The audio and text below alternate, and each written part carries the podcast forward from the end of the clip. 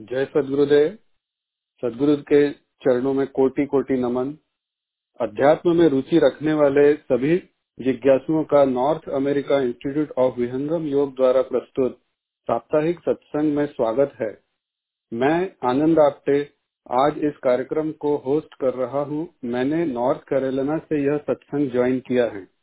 सत्संग की शुरुआत हम प्रार्थनाओं से करेंगे। तो प्रथम हम स्वागत गान करेंगे हम। स्वागत गान द्वारा सदगुरु का आह्वान करते हैं, करते हुए उनसे हम सत्संग को सफल बनाने की प्रार्थना करते हैं। मैं प्राची जी से अनुरोध करूँगा कि वह स्वागत गान गाएँ। धन्यवाद। धन्यवाद आनंद जी। स्वागत गान। आज स्वागत नित्य गुरुवर संत शुभागम आइए अध्यात्म विद्या दिव्य ज्योति सुमर बरसाइए दोष दूर गुण दूर करके शुद्ध हंस बनाइए भेद गम गति ज्ञान गर्जन शक्ति हटाइए द्वारा शब्द सागर भक्त जन। जन सदा फल विश्वक शान मान बचाइए आज स्वागत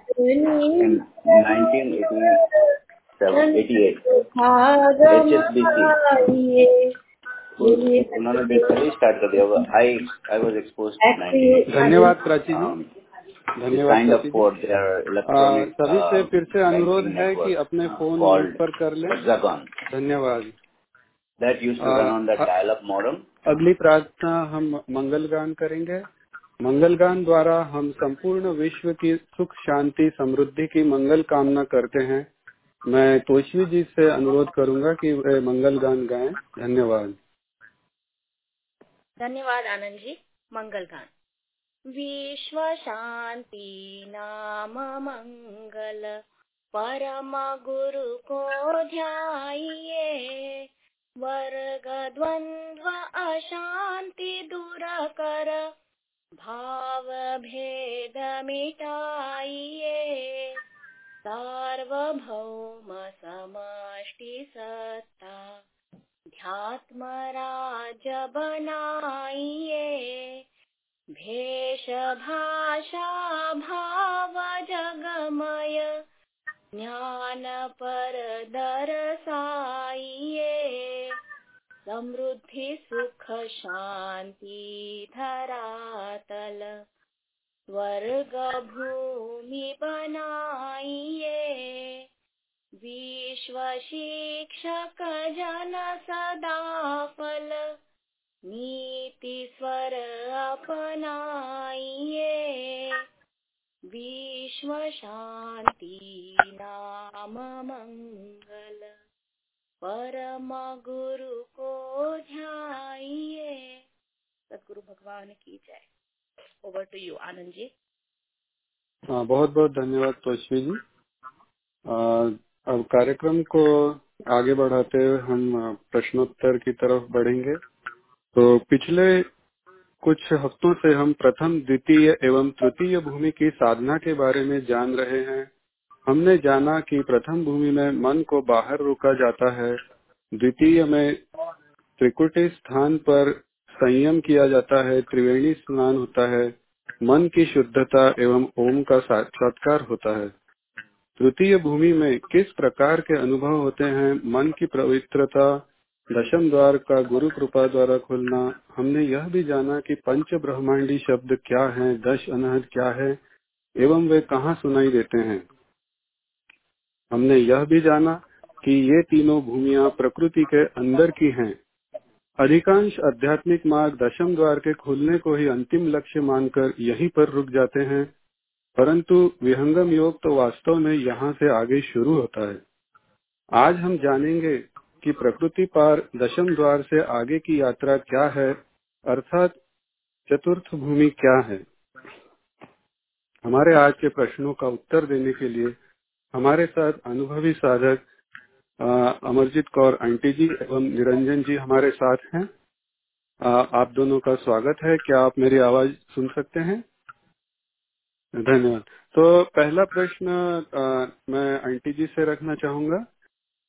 प्रश्न यह है कि चतुर्थ भूमि में मन एवं प्राण के लय होने का क्या अर्थ है? धन्यवाद। जय सदगुरुदेव। बार बार वंदन करूँ। सदगुरु देव हमार। यहाँ सब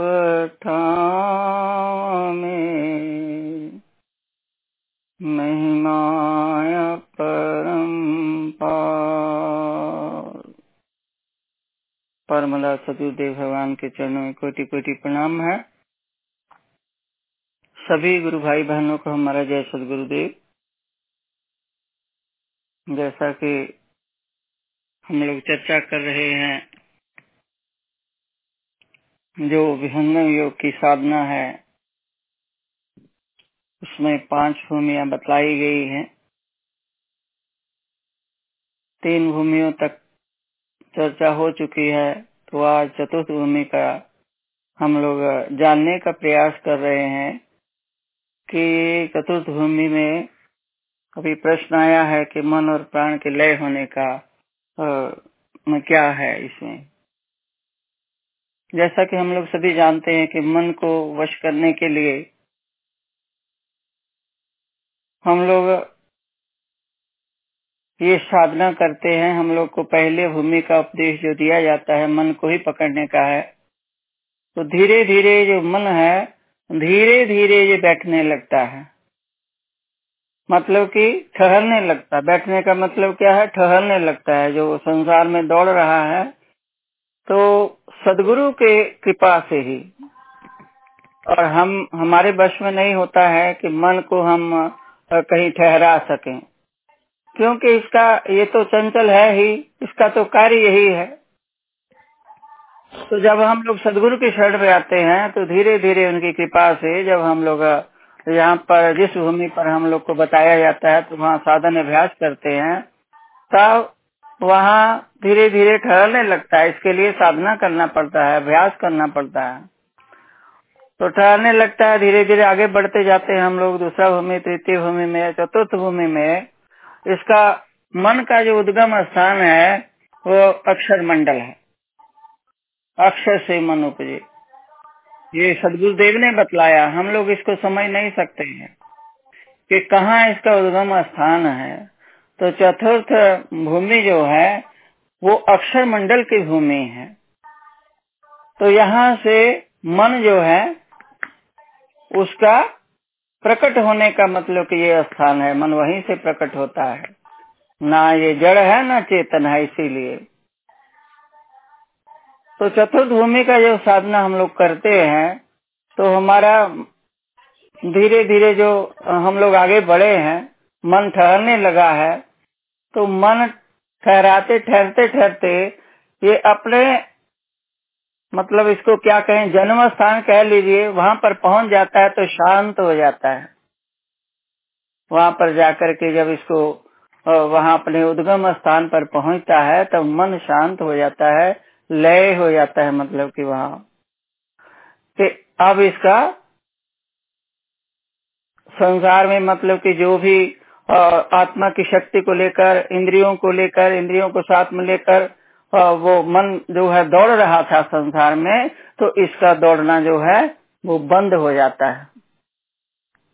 जब मन लय हो गया, मन के साथ ही प्राण का संबंध है।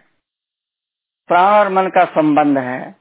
तो प्राण जो है, प्राण प्रथम ही लीन है, पीछे मन भय लीन। प्राण जो है, वहाँ पर पहले ही लीन हो जाता मतलब लय हो जाता है। प्राण मतलब हम लोग का ऐसा हो जाता है, साधना करते करते ये साधना के अनुभव की बात है। करते करते प्राण एकदम बहुत हमको पता ही नहीं चलता है कि चल रहा है कि नहीं चलता है। इसका मतलब है मतलब इसका कहने का मतलब है कि लीन हो जाता है, शांत हो जाते हैं दोनों। तब जाकर के हम, हमारी आगे की जो है, साधना चलती है। जब वहाँ पर अक्षर मंडल का हम लोग को अनुभव हो जाएगा तब। ऐसा बात है नहीं कि हम लोग को उपदेश हो गया और चतुर्थ भूमि का तो हमारा ये सब अनुभव हम लोग को प्राप्त हुआ नहीं, तब तक हमारा मन प्राण जो है वो साथ में रहते हैं। जब अनुभव होता है तो तब जा करके ये अपना अपना जगह में लय हो जाते हैं, लीन हो जाते हैं मतलब शांत हो जाते हैं। इसका कहने का मतलब गुरुदेव का यही है कि प्राण मन दोनों जब शांत होंगे तभी आगे जो आत्मा की शक्ति है, यानी कि हमारी सुरती है, चेतना है, वो आगे बढ़ेगी। तब जाकर ईश्वर का जो हम लोग को आगे में मार्ग जो प्राप्त होता है, वो सदगुरुदेव जो है, आगे का मार्ग दिखलाते हैं, तब जाकर के हमारी चेतना वहाँ आगे जाती है। नहीं तो चेतना मन मन के साथ ही लगी रहती है। जब तक मन के साथ है, तब तक हमारा कोई साधन अभ्यास जो पूर्ण नहीं होगा, भक्ति नहीं होगी। तो मन को जब तक हम लोग ये शांत नहीं कर लेते हैं तब तक ये समझ लेना चाहिए कि हमारा जो है अभी हम लोग मार्ग पर ही हैं हमारा अभी और हम लोग को साधन अभ्यास करना होगा। तो यही कह करके मैं हम बंद करती हूँ। आगे हम चाहते हैं कि निरंजन जी आप समझाइए। जय सदगुरुदेव। बहुत बहुत धन्यवाद जी। जी आनंद जी कहें। नहीं नहीं आप कंटिन्यू करें। नहीं मैं कह रहा था कि बहुत ही अच्छी तरीके से समझाया आंटी। इस पर बहुत विशेष तो मैं नहीं कहूँ लेकिन इसको समझने के लिए अगर मैं यह कहूँ कि यह अक्षर मंडल क्या है अगर यह समझ में आ जाए और इससे क्या होता है तो शायद यह भी समझ में आ जाए कि यह जो मन है और प्राण है, यह कहाँ और कैसे जाकर लीन हो जाता है, विलीन हो जाता है। स्वामी जी कहते हैं कि महाशून्य मह अक्षर वासा पवन योनि सोई शून्य विकासा। परमाणु मंडल है तहवा, अक्षर नाद प्रकट भय जहवा। अक्षर धार अर्धमुख होई, पंच ब्रह्म प्रगटे सट सोई। बोल कंठ मुख बाहर होई छर बावन जग प्रगटे सोई। एके ब्रह्म सकल घट बोले, महामंडल व्यापक चंडोले यह सर्वेद के जो अंतिम जो चैप्टर है, जिसको मधुमती कहते हैं, उसमें स्वामी जी ने यह लिखा है। कहा कि महाशून्य में ही अक्षर मंडल है, जो सारे जगत का प्राण है। यही स्पष्ट हो जाता है अर्थात प्राण और मन दोनों का जो आधार है, वह व्यापक अक्षर है। तो वह शांत भी वहीं जाके होगा, जहाँ से वह उत्पन्न हुआ है। एकदम साधारण भाषा में अगर हम समझने का प्रयास करें तो जब हम घर से बाहर निकल जाते हैं, बहुत सारा शॉपिंग करते हैं, सब कुछ करते हैं। सारा ऑफ़िस का काम करके जब वापस कहाँ आकर के शांति मिलती है? वापस घर में। क्योंकि हम निकले ही अपने घर से हैं तो वहीं जाएँगे तो शांति होगी। तो इसी तरह से मन और प्राण इन दोनों का जो उत्पत्ति, जो स्थान है, वह अक्षर ही है। अक्षर मंडल ही है। इसलिए जब वह वहाँ पहुँचता है, तभी वह शांत होता है। उसके पहले तक वह शांत नहीं हो सकता। विहंगम योग के भेद साधन रहस्य तत्व ज्ञान में सदगुरु दया से क्या होता है? प्राण जो है, उसी महाकाश में जाकर के लय हो जाता है। और बिना प्राण के लीन हुए, जो आगे की प्रकाश जो है, उसकी प्राप्ति कभी नहीं हो सकती। संभव ही नहीं है। क्योंकि वह प्रकाश की प्राप्ति करने का अधिकारी वह आत्मा है और जब तक उसके साथ प्राण और मन लगे हुए हैं, वह प्रकाश की प्राप्ति नहीं कर सकती। मन और प्राण दोनों जो क्या है यह चेतन तो नहीं है। चेतन ही उस चेतन के प्रकाश को प्राप्त कर सकता है, इसलिए इन दोनों का अलग होना आवश्यक है, जो कि महाकाश अर्थात अक्षर मंडल में जाकर के वह शून्य हो जाता है, अर्थात वह विलीन हो जाता है, फिर एक कारण में चला जाता है, जहाँ से वह उत्पन्न हुआ था। प्रकृति मंडल के अंतिम सीमा पर, प्रकृति मंडल के अंतिम सीमा पर परमाणुओं का कोष है, जिसे हम क्या कहते हैं? परमाणु मंडल। इसी परमाणु मंडल में अक्षर के सानिध्य से क्या होता है? कम होने से परमाणुओं के योग से, समस्त सृष्टि का विकास होता है। यहीं पर वह अक्षर की ध्वनि सहज रूप से प्रकाशित हो रही होती है। उसे ही परमाणु मंडल कहते हैं। इसीलिए इन, इनका जो है सदगुरु दया से, साधन अभ्यास से धीरे धीरे जब हम तीसरी भूमि में हम तो जानते ही हैं कि हमारी सुषमना नाड़ी जो है वो एक्टिव हो जाती है, कुंडलिनी हमारी जागृत हो जाती है और हमारी अंतर की यात्रा शुरू हो जाती है। अर्थात जो आत्मा की जो सुरति है, अर्थात चेतन जो प्रकाश है, जिसको सुरति के नाम से भी हम जानते हैं, उसकी यात्रा अब प्रारंभ होती है। अब वह जो है, इस शरीर से बाहर निकल जाता है, उस ब्रह्मांड के ब्रह्मांड से ऊपर, और वह अपनी यात्रा में आगे भागने लगता है। तो क्या होता है? स्वामी जी ने कहा कि अक्षर के स्वामी जी ने कहा कि अक्षर के प्रभाव से परमाणु में योग, अमह मंडल आकाश है जन्म आदि सब वहीं से होता है और कहीं नहीं, और कहीं नहीं है।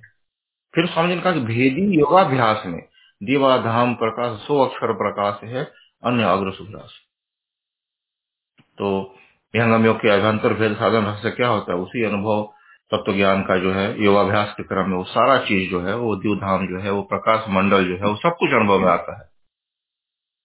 जो अक्षर का प्रकाश है, वह दिखता है, अनुभव में आता है। योग की उसी चौथी भूमि को हम क्या कहते हैं? दीवधाम जहाँ पर उस अक्षर का प्रकाश हमें दिखता है। लेकिन वह शब्द का प्रकाश नहीं है।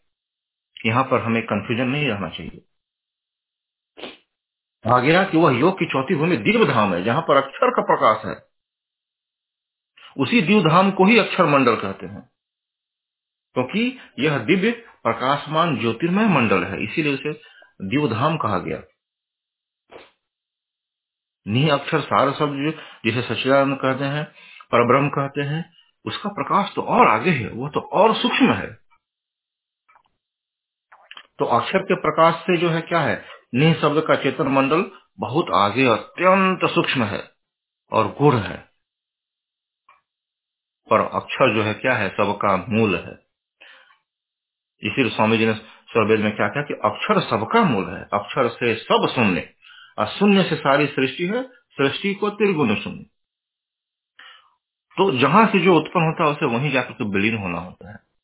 और तब उसके आगे तो उसने कहा चेतन मंडल, अक्षर मंडल के बारे में जानकारी हमें थोड़ी बहुत हुई कि कहाँ पर है यह।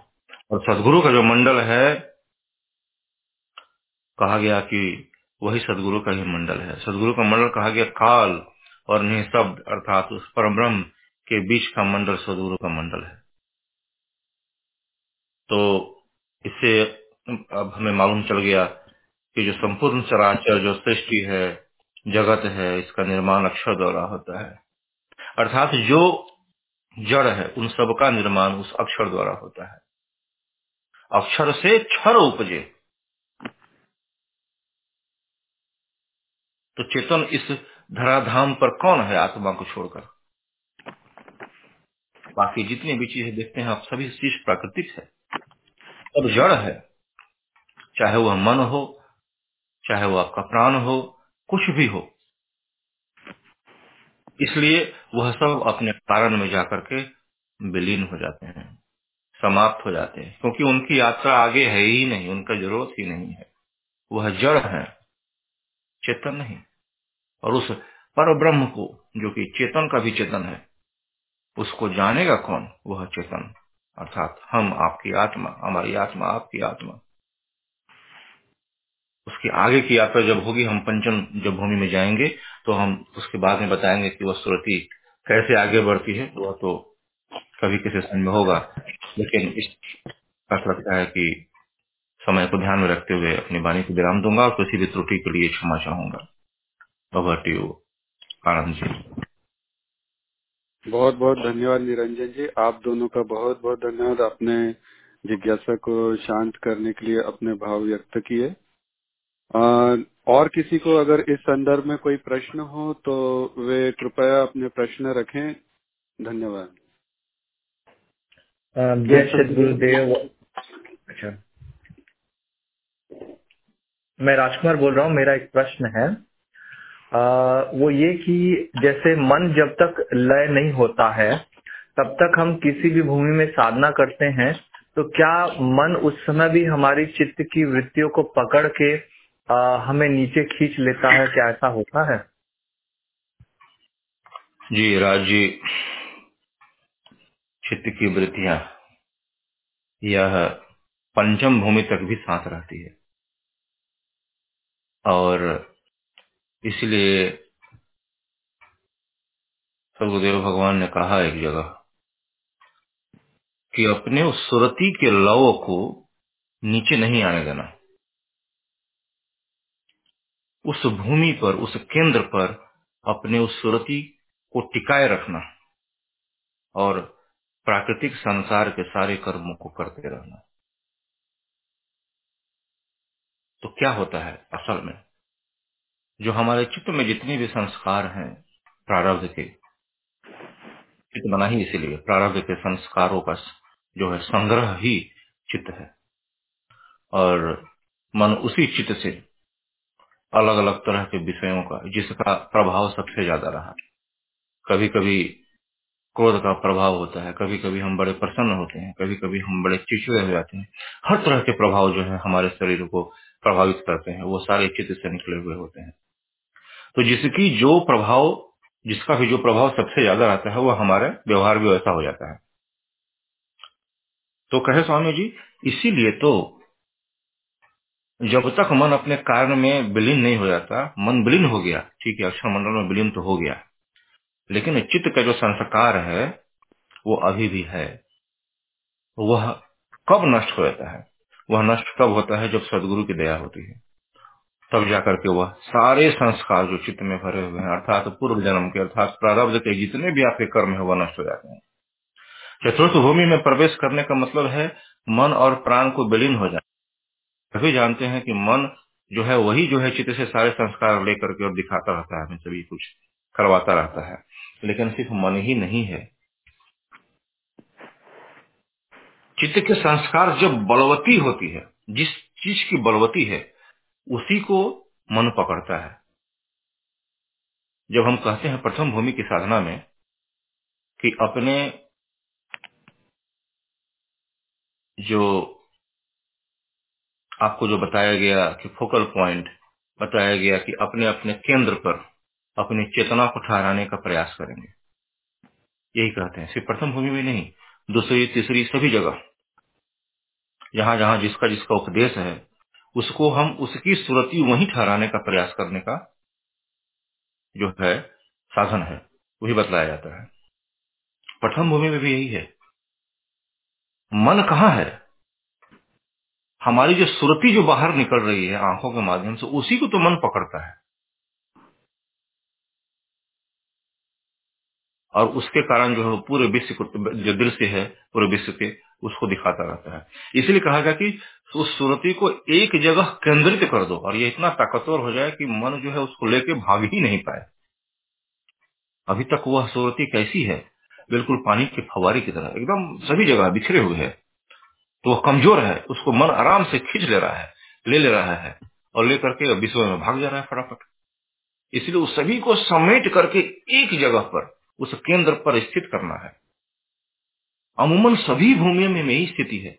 सभी भूमियों की, जहाँ जहाँ हम ऊपर जैसे जाते हैं, दूसरी भूमि में हम क्या करते हैं, उस ब्रह्मांड पर, जहाँ पर त्रिवेणी है, सुषमा उस समय एक्टिव नहीं हुई रहती है, सिर्फ़ हमारी जो है इंगला और पिंगला ही दोनों नड़ियाँ एक्टिव हुई रहती है। कहते हैं कि उस ब्रह्मांड पर अपने श्रुति को टिकाओ अभी मैं कितना ही बोल लू, उसको समझ में नहीं आएगा सभी लोगों को, उस ब्रह्मांड में श्रुति को कैसे टिकाना है। जब तक आपका उसका उपदेश नहीं होगा, समझना मुश्किल है। वह सदगुरु दिखाते हैं कि कहाँ है आपका वह ब्रह्मांड जहाँ पर आपके श्रुति को टिकाना है। तो ये समय समय से आप लोग सीख जाएँगे कोई बात नहीं है। तीसरी भूमि भी वही होती है। चतुर्थ भूमि भी वही होती है। अपने श्रुति को उसके ऊपर न ले जाए। कहाँ न ले जाए? कैसे न ले जाना है? तो चित्त का जो कार्य है, वह पंचम भूमि तक भी हमारे साथ रहता है। और इसीलिए कहा गया कि वह वह साथ रहता है, लेकिन अभी तक तो मन उसके साथ खिलवाड़ नहीं कर रहा है। लेकिन वह अभी तक चित्त में जितने भी विकार हैं, वो अभी हैं, गए नहीं है। लेकिन चतुर्थ भूमि तक क्या हो जाता है कि मन जो है, जब लय हो जाता है अक्षर मंडल में, तब अनेक तरह के जो दृश्य है जो नाना प्रकार के विषय है, उससे जो है आप थोड़े से शांत हो जाते हैं, क्योंकि वह मन वो सारी चीज़ों को लेकर भाग ही नहीं पाता। है ही नहीं मन आपके साथ ना अभी। चतुर्थ भूमि में जब भी आप उस साधना पर, उस उस चेतन भूमि पर जब अपने आप को केंद्रित करने का प्रयास कर रहे होते हैं तो मन आपके साथ नहीं होता। वह दृश्य को दिखा ही नहीं सकता। लेकिन इसका यह मतलब नहीं कि चित्त अभी भी नहीं है आपके साथ। अभी भी है वो। पंचम भूमि के साधक तक कोई नीचे गिरा देता है। जैसे हुआ अपनी लव को, अपनी सुरती को जैसे ही वो नीचे लेके आते हैं, मन फट से पकड़ लेता है और पकड़ के उनको फिर से नीचे गिरा देता है। इसलिए अनेक ऐसे साधक हुए हैं जो पंचम भूमि तक पहुँचने के बाद भी नीचे गिर गए। इसके पीछे यही कारण है सदगुरुदेव भगवान क्या कहते हैं? सदगुरुदेव भगवान कहते हैं कि इसी सदगुरुदेव की दया से ही अपने लव को, अपनी सुरति को उस चेतना केंद्र में टिकाए रखो। और सदगुरुदेव के उस उस अव्यक्त रूप को बराबर दर्शन करते रहो, ताकि तुम्हारी श्रुति वहाँ से नीचे न गिरे। जब नीचे न गिरेगी तो इसके बावजूद भी तुम जब प्राकृतिक मंडल में आओगे तो भी तुम प्राकृतिक सारे कार्य करने के साथ साथ जो है अपनी चेतना में अपने साधन में आगे बढ़ते जाओगे। उसका विनाश नहीं होगा। तो यह सब सदगुरु दया है। अपने हाथ में कुछ भी नहीं है। बहुत बहुत धन्यवाद निरंजन जी। एक्चुअली ये मुझे प्रश्न बहुत पहले से आ, था। आ, मेरे एक ताऊ जी हैं आप जानते होंगे अमरजीत आंटी जी भी जानती होंगी। तो वो एक्चुअली एक दिन उनके ऑफ़िस में मैं गया था और उनकी थोड़ा सा तबीयत ठीक नहीं थी। तो उन्होंने मुझसे कहा कि आ, तुम बैठ करके स्वरवेद पढ़ो और मैं थोड़ा सा ध्यान करता हूँ।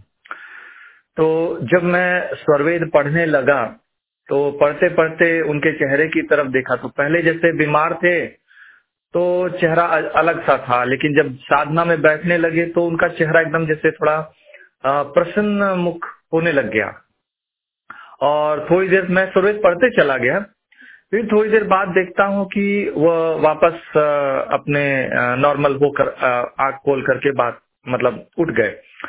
तो उन्होंने उस समय एक बात कही कि मैं वहाँ ध्यान कर रहा था, मुझे बहुत अच्छा लग रहा था, लेकिन मुझे मेरे बेटे की याद आ गई। और मैं पुनः नीचे आ गया।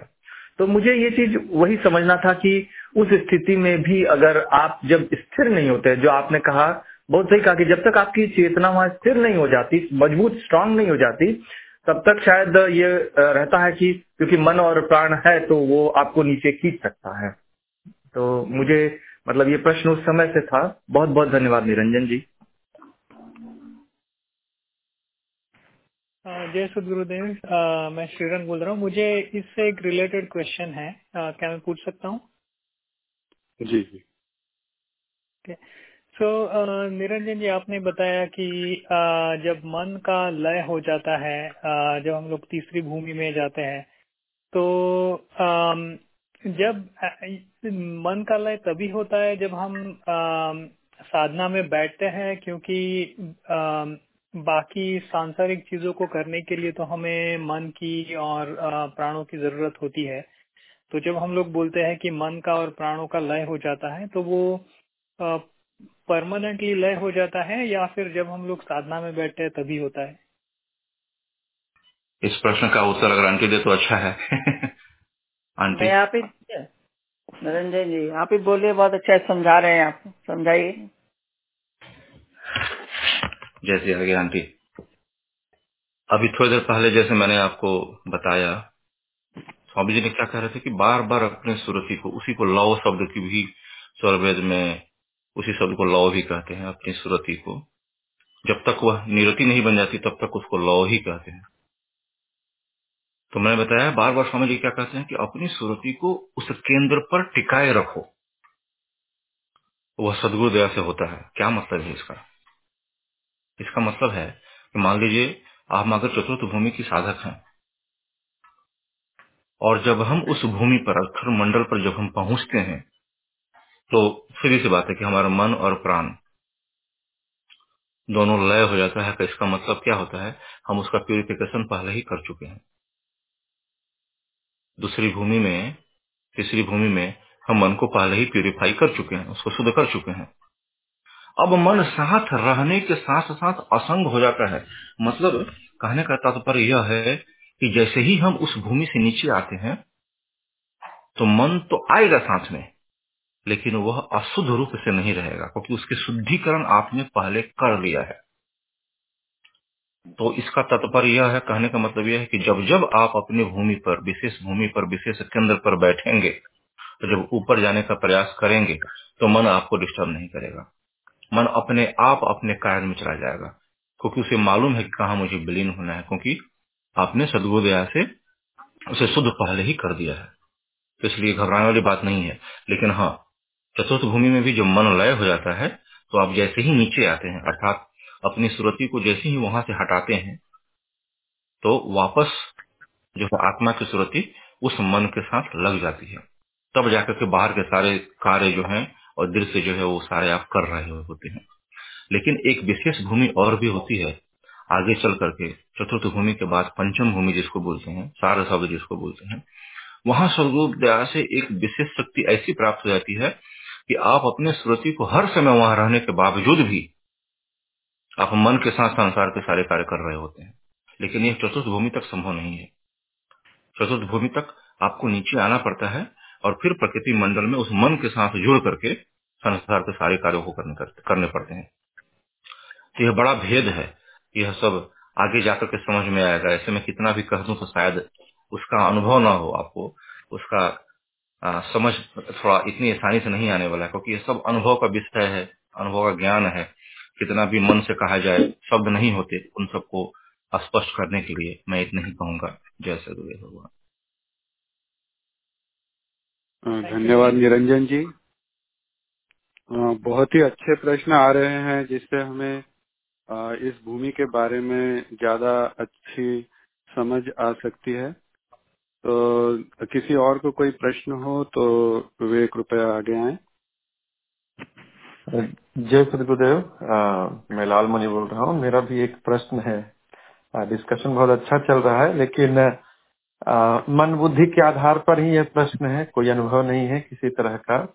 मेरा प्रश्न ये है कि आ, हमने अभी चर्चा की कि मन और प्राण दोनों ये लय हो जाते हैं अक्षर मंडल में। तो यहाँ पर जिस प्राण की चर्चा हो रही है वह कौन सा प्राण है? पंच प्राण है या पंच प्राण में जो एक प्राण होता है वो है या पंच प्राण और पंच उप प्राण सब मिला करके है। किस प्राण की चर्चा होती है?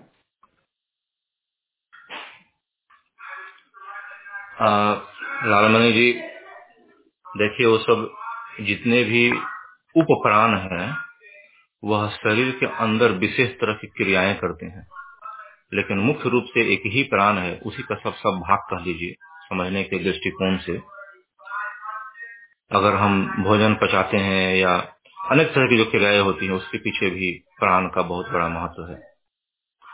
तो जब बात आती है कि प्राण विलय हो जाता है, लय हो जाता है तो उससे संबंधित उस क्षण के लिए सारे प्राणों का विलय हो जाता है। कोई भी प्राण बचता नहीं है, क्योंकि अगर कुछ भी रह गया तो इस शरीर से एक्टिविटी होती रहेगी। जो हम कहते हैं कि हम जब, देखिए चतुर्थ भूमि तक और पंचम भूमि में बहुत अंतर है। इसको मैं शब्द में समझाना बड़ा मुश्किल समझता हूँ, लेकिन मैं फिर भी रख रहा हूँ बातों को। शायद समझ में आ जाए। महाशून्य, और जिसको कह लीजिए कि अक्षर मंडल में महाशून्य है, जहाँ पर प्राण लय हो जाते हैं जिस समय। और आत्मा की सुरति, क्योंकि आत्मा तो आपके शरीर में ही है, वो कहीं नहीं गई है। उसकी सुरति, जो उसकी कॉन्शियस एनर्जी है वह ट्रेवल कर रही है। ठीक है? तो होता क्या है कि जैसे ही वह प्राण से अलग होता है, तभी जाकर के वो अनुभव कर सकता है चीज़ों को। तो कुछ क्षण के लिए आपका शरीर भी शिथिल हो जाएगा। बहुत बार ऐसा होता है कि आपका शरीर कुछ क्षण के लिए शिथिल हो जाए, क्योंकि प्राण का कोई भी स्वरूप आपके शरीर के साथ नहीं रहा। ये ऐसा बार बार होता है। आप शरीर कोई छुएगा बाहर से तो लगेगा पूरा शरीर जो है ठंडा पड़ गया है। ये ऐसा इसलिए होता है क्योंकि आपका उस समय प्राण भी नहीं होता और मन भी नहीं होता। दोनों में से कोई नहीं होता जो उसके शरीर के लिए ज़रूरी है। आत्मा तो खैर गया, आत्मा है लेकिन आत्मा की श्रुति बाहर निकली हुई है। लेकिन बाकी चीज़ें नहीं है जिससे आपका शरीर संचलित हो। तो इतना ही समझ लिया अभी कि दोनों का लय तो हो जाने का मतलब संपूर्ण लय हो जाता है। बात विशेष में बाद में चर्चा करेंगे। क्योंकि तो वह शायद अनुभव में ही समझ में आया कितना ही बोल लू बहुत मुश्किल है उसको समझाना वैसे तो। धन्यवाद। धन्यवाद निरंजन जी। जय सत गुरुदेव मैं योगेश बोल रहा हूँ। मेरा एक थोड़ा सा हटके प्रश्न है लेकिन काफ़ी दिनों से जब से मैंने वो बात पढ़ी है तब से मेरे मन में वो प्रश्न है। प्रश्न ये है कि जो हमारे चार अंतकरण है। उनमें से तीन अंतकरण तो पंचमहाभूतों से बने हुए हैं।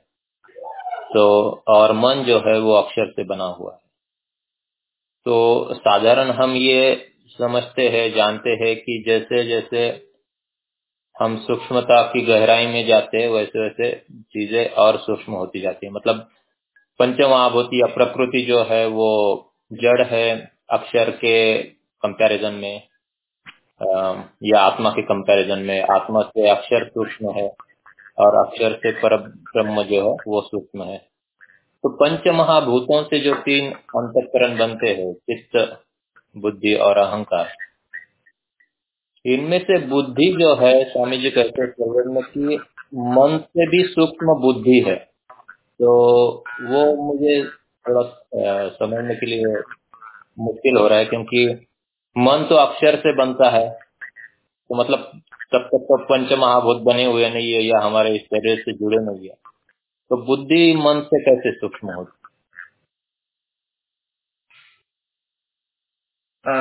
मैं कोशिश करता हूँ योगेश जी, बाकी क्षमा चाहता हूँ सभी से। देखिए बाह एवं अंतकरण। इसको हम ऐसे समझ ले कि जड़ एवं चेतन। दो कारण होते हैं, दो जो कारण है वो आत्मा से होते हैं। इन दोनों कारणों से भौतिक एवं चेतन सभी पदार्थ प्रत्यक्ष होते हैं, सबको हमको पता है। और इस भौतिक देह संघात के भी दो कारण हैं। बाह्यकरण एवं अंतकरण दसों इंद्रियाँ जो है वह बाह्यकरण है। जिनमें पाँच ज्ञान इंद्रिया भी हैं, हमारी चक्षु है, जिसको आँख बोलते हैं, घ्राण है, अर्थात जिससे हम सूंघते हैं, त्वचा हमारी हो गई।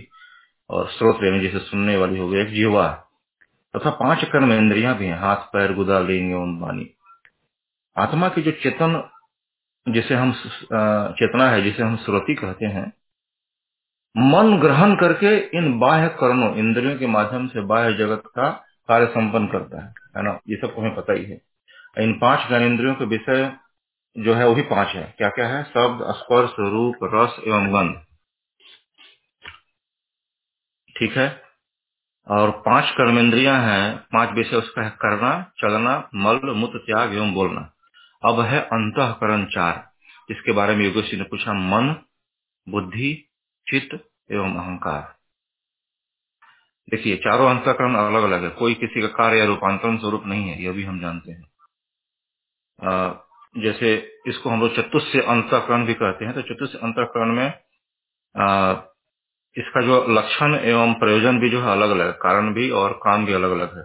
इसलिए जो है इसको हम लोग अवस्था भेद से चार अंतकरण कहा जाता है। आत्मा के बाह्य प्रवाह को प्रवाहित करने के लिए जड़ जगत के चार अंतकरणों की उत्पत्ति होती है। बिना अंतकरण की प्रेरणा से बाह्य कारण जिसको बोलते हैं, पाँच ज्ञानेन्द्रिया एवं पाँच कर्मेंद्रिय कार्य नहीं कर सकती सब बेकार है। तो मन द्वारा ही प्रेरित होकर दसों इंद्रिया अपना अपना कार्य करती है हम सब जानते हैं। प्रकृतिक प्रवाह में आत्मा के साथ जो है मन का घनिष्ठ संबंध है, ये सब भी हम जानते हैं। यह मन अक्षर द्वारा प्रकट होता है, मन की उत्पत्ति अक्षर द्वारा होती है, एवं अक्षर मंडल ही मन का उद्गम स्थान यह सब हमें पता है। बुद्धि, चीत एवं अहंकार, ये तीनों करण, मन को छोड़ दिया हमने बुद्धि, चीत एवं अहंकार, ये तीनों करण पंच तत्वों से बनते हैं। समस्त शरीर की रचना पंच तत्वों से ही होती है। मन से मनन और बुद्धि से विवेचन। चित्त से चिंतन एवं अहंकार से क्या होता है? अहम का भाव। यही हम जानते हैं। तो जिस काल में मन इंद्रियों के माध्यम से बाह्य जगत का कार्य करता हुआ जागृत अवस्था है। और जागृत अवस्था में मन नेत्र के आगे रहता है। मन न जड़ता तो है, न चेतन है, ये सब हम सब जानते हैं इस तरह से। स्वप्न कैसे आता है, ये भी हमें पता है। किस समय हम सो रहे होते हैं, ये भी पता है हमें। तो अब हम चलते हैं कि ब्रह्मांड का मूल एक स्थान है, जिसको कहते हैं मूर्धा। ब्रह्मांड में एक मूल स्थान है, जिसको हम मूर्धा कहते हैं। और वहीं पर हमारी बुद्धि का निवास है। वहीं से ज्ञान, बोध और चेतना प्राप्त होती है। किसी तत्व का विवेचन, मीमांसा आदि बुद्धि द्वारा होती है। इसलिए यह सूक्ष्म है मन से, क्योंकि मन इन सभी चीज़ों का आकलन नहीं कर सकता। चित्त एवं अहं का निवास हृदय में है, यह भी हम जानते हैं। पर मन का सॉरी जो बुद्धि है, उसका निवास कहाँ है? मैंने बताया, ब्रह्मांड का मूल स्थान मुर्दा पर जो है, आपके बुद्धि का निवास है। क्योंकि यह ब्रह्मांड में हमारे मुर्दा स्थान पर है, क्योंकि इसका कार्य जो है ज्ञान करना है, इसका कार्य है बोध करना, इसका ज्ञान है चेतना को प्राप्त करना, जो कि मन कभी नहीं कर सकता। इसीलिए स्वामी जी ने कहा इसको कि यह तो मन से भी सूक्ष्म है, जो कि चेतना को भी प्राप्त हो जाता है, जिसके कारण हमारा ज्ञान हो जाता है, जिसके कारण हमारे को बोध प्राप्त होता है, जिसके कारण हम किसी चीज़ का, किसी तत्व का हम विवेचन कर पाते हैं, मानसा कर पाते हैं। यह सब बुद्धि के द्वारा होता है। इसलिए स्वामी जी ने कहा कि यह तो मन से भी सूक्ष्म है। मन तो तब कार्य करता है ना, जब हमारी चेतना बाहर जाती है और तब उसको पकड़ करके और बाहर संसारी कार्य में लगाते हैं। लेकिन यह अंतकरण होने के बावजूद भी इतना सूक्ष्मता से हमारे को, आत्मा को सब ज्ञान, सब विवेचन, वो सारा चीज़ करके और देता है, जिससे आत्मा को यह ज्ञान होता है। इसलिए उसे मन से भी सूक्ष्म कहा गया। बस मैं इतना ही बोलूँगा, अब अगर यह क्लियर है तो ठीक, नहीं तो फिर को विजय जी हो तो वो समझाएँ। मुझे तो इतना ही ज्ञान है इसके बारे में। धन्यवाद आनंद जी। धन्यवाद निरंजन जी। निरंजन जी मेरा भी एक प्रश्न है। मेरा नाम मदन भंडारी है। जय गुरुदेव।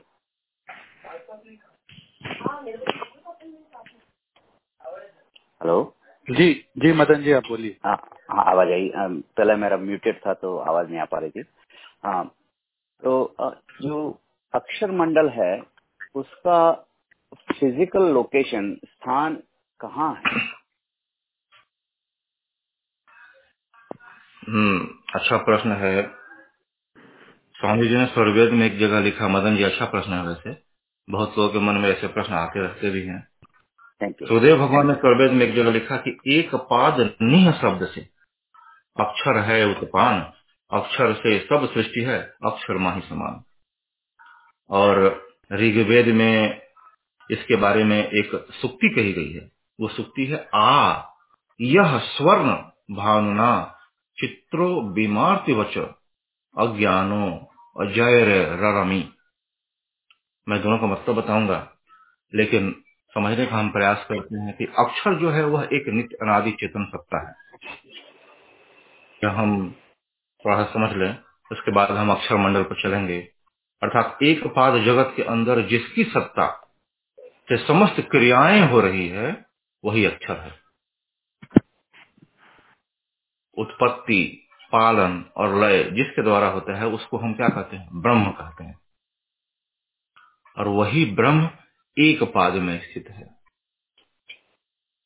अतः क्या हुआ? अक्षर को ब्रह्म भी कहते हैं, जो मैंने अभी बताया। और यही सत्ता अक्षर ब्रह्म है, जिसके आधार पर परम पुरुष महाप्रभु परमात्मा समस्त चराचर जगत की रचना करता है, इसी के आधार से। अक्षर ब्रह्म के प्रकट एवं गुप्त दो रूप होते हैं। उसके प्रकट होने पर क्या होता है? सृष्टि और गुप्त होने पर प्रलय हो जाता है। तो इसका क्या तात्पर्य है? गुप्त हो गया क्या मतलब हो गया? तो बाकी चीज़ें कहाँ चली जाती हैं? तो बाकी जितनी भी चीज़ें उस अक्षर मंडल से उत्पन्न हुई थी, वह सिमट करके। सूक्ष्म होकर के उसी अक्षर मंडल में वापस मिल जाती है। उसी को कहते हैं गुप्त होना, उसी को कहते हैं लय होना, उसी को कहते हैं विलय हो जाना। लेकिन महाप्रलय में भी अक्षर का नाश नहीं होता, क्योंकि उसी से सारी सृष्टि की रचना होती है, ईश्वर करता है। क्योंकि वह एक नित्य अनादि चेतन सत्ता है जो मैंने पहले बताया इसलिए उसका नाश नहीं होता। इसके संबंध में स्वामी जी ने जैसे मैंने पहले बताया कि क्या लिखा उन्होंने कि एक पाद निह शब्द से अक्षर है उत्पन्न। अक्षर से सब सृष्टि है, अक्षर माही समान। अर्थात परम पुरुष जो है, जो महाप्रभु है, वह क्या होते हैं? तो पाद में एक पाद के जो अक्षर ब्रह्म है, जो अक्षर मंडल है, उसी से इस सृष्टि का निर्माण करते हैं। तो सृष्टि का जो उत्पत्ति है, पालन है, लय है, ये सब उसी से होते हैं। तो जब स्थान जो आप पूछते हैं कि अक्षर मंडल का स्थान कहाँ है तो वही उस उस जिसको कहते हैं, उस चतुर्पाद जो होता है, उस चतुर्पाद के एक पाद में इस अक्षर मंडल का स्थान है। जो चतुर्थ भूमि के बाद जो, जब हम चतुर्थ भूमि पर अपनी चेतना को विशेष रूप से लंबे समय तक जब हम टिका के रखते हैं तो उसका अनुभव होता है कि जहाँ पर जाकर के मन और प्राण दोनों विलय हो जाते हैं, तब तो हमें यह अनुभव होता है, एहसास होता है मतलब आपको अनुभव मतलब आप देख लेंगे उसको कि यही है वह अक्षर मंडल ऐसे शाब्दिक शब्दों से उसका निरूपण करना तो बड़ा मुश्किल है, लेकिन वेदों में इसी को हम लोग, उस अक्षर ब्रह्म को क्या कहा? हिरण्य गर्भ हिरण्य गर्भ का मतलब गर्भ का मतलब ही होता है जहाँ से उत्पत्ति हो जाए सभी चीज़ों का। तो हिरण्य गर्भ कहा उसको वेद ने, ग्रंथ में, उसको कोई ब्रह्म कहा, किसी ने कहा प्रजापति, उसे ही अक्षर ब्रह्म कहते हैं। तो जगत के प्रत्येक पदार्थ में अक्षर ध्वनि प्रकट हो रही है, सब हम जानते हैं। और यह जो अक्षर मंडल है, वह प्रकाश स्वरूप है। तो इसलिए उस प्रकाश का दर्शन होता है, उस प्रकाश का अनुभव होता है, आगे चल करके। पर वह शब्द का प्रकाश नहीं है, यह भी हमें ध्यान रखना चाहिए। शब्द का प्रकाश और ऊपर है।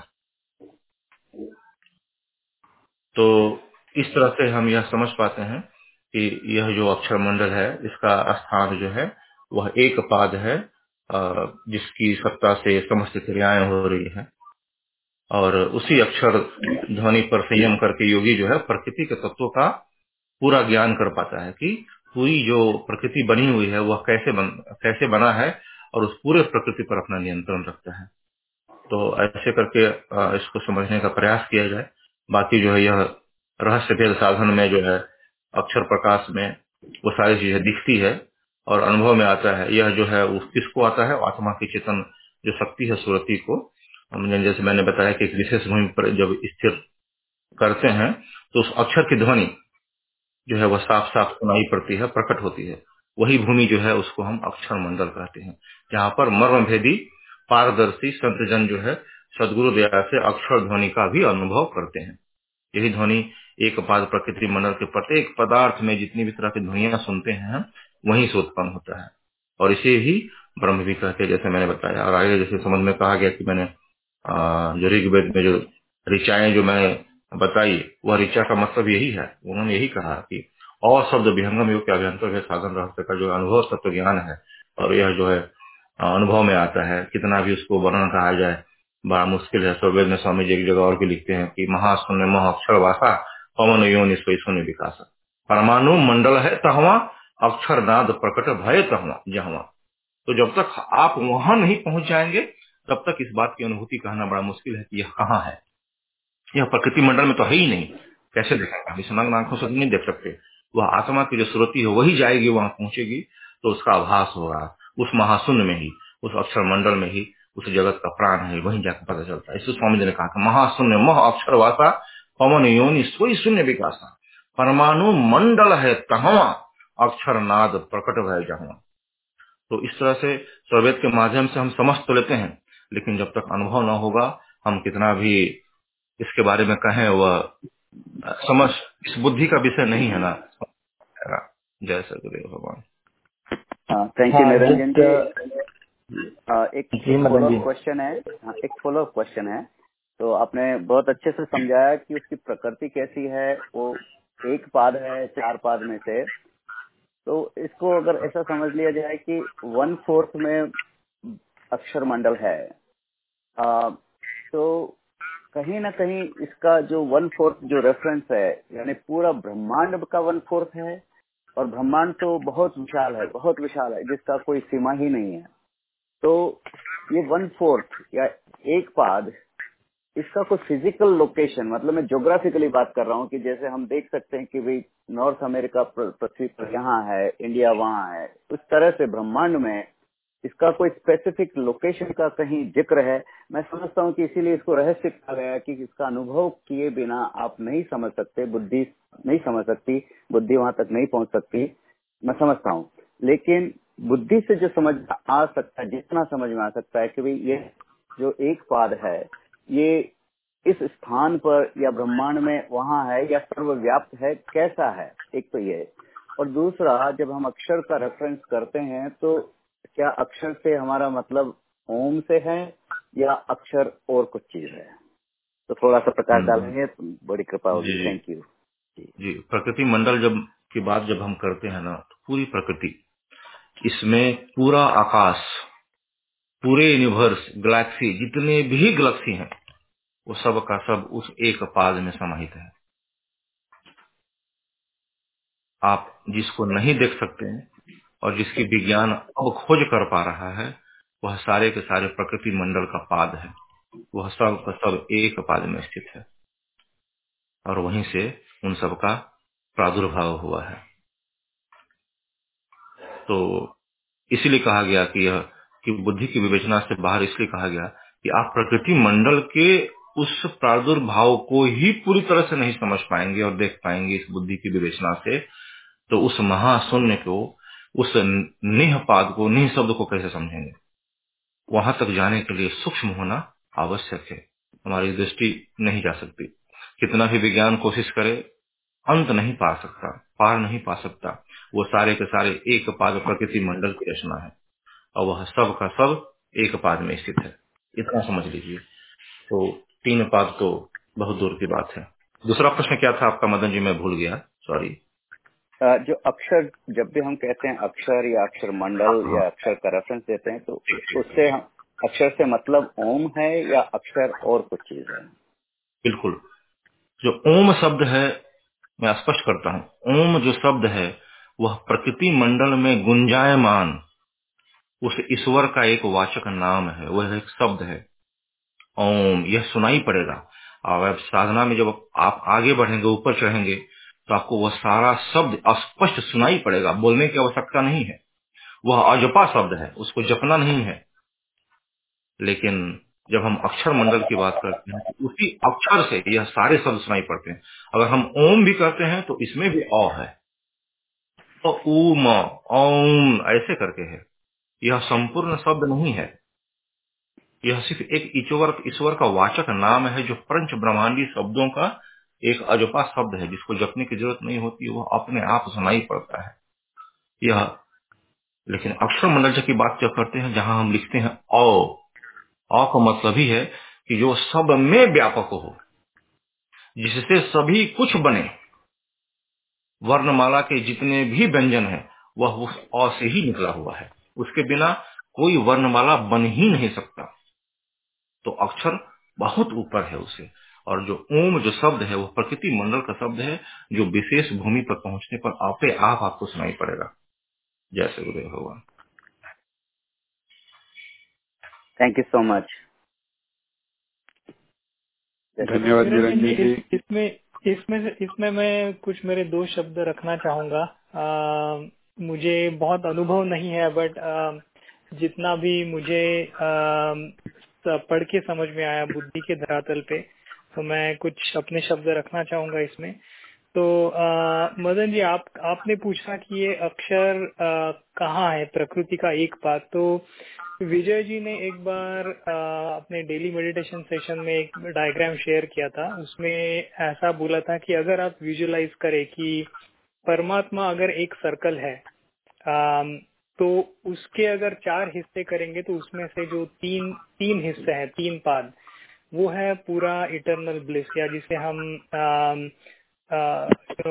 परमानंद का सागर कहते हैं वो या परमात्मा और उसमें से जो एक चतुर्थांश भाग है या एक पाद है वो जब परमात्मा से बाहर आके अक्षर ब्रह्म के वाइब्रेशन से जब वो उस, उसमें से सृष्टि बनती है तो वो वो एक पाद है। तो हम लोग जो जैसे निरंजन जी ने कहा कि ब्रह्मांड जो है हम जितनी भी फ़िज़िकल चीज़ें हम लोग देख पाते हैं या मॉडर्न साइंस उसको ढूँढने की कोशिश कर रहा है या फिर या फिर उनको ढूंढ लिया है तो वो सारी उस एक चतुर्थांश भाग में है। तो वो सिर्फ़ सर्कल का वन फोर्थ हिस्सा अगर आपको फ़िज़िकल मैनिफेस्टेशन उसका देखना है तो उस हिसाब से आप देख सकते हो।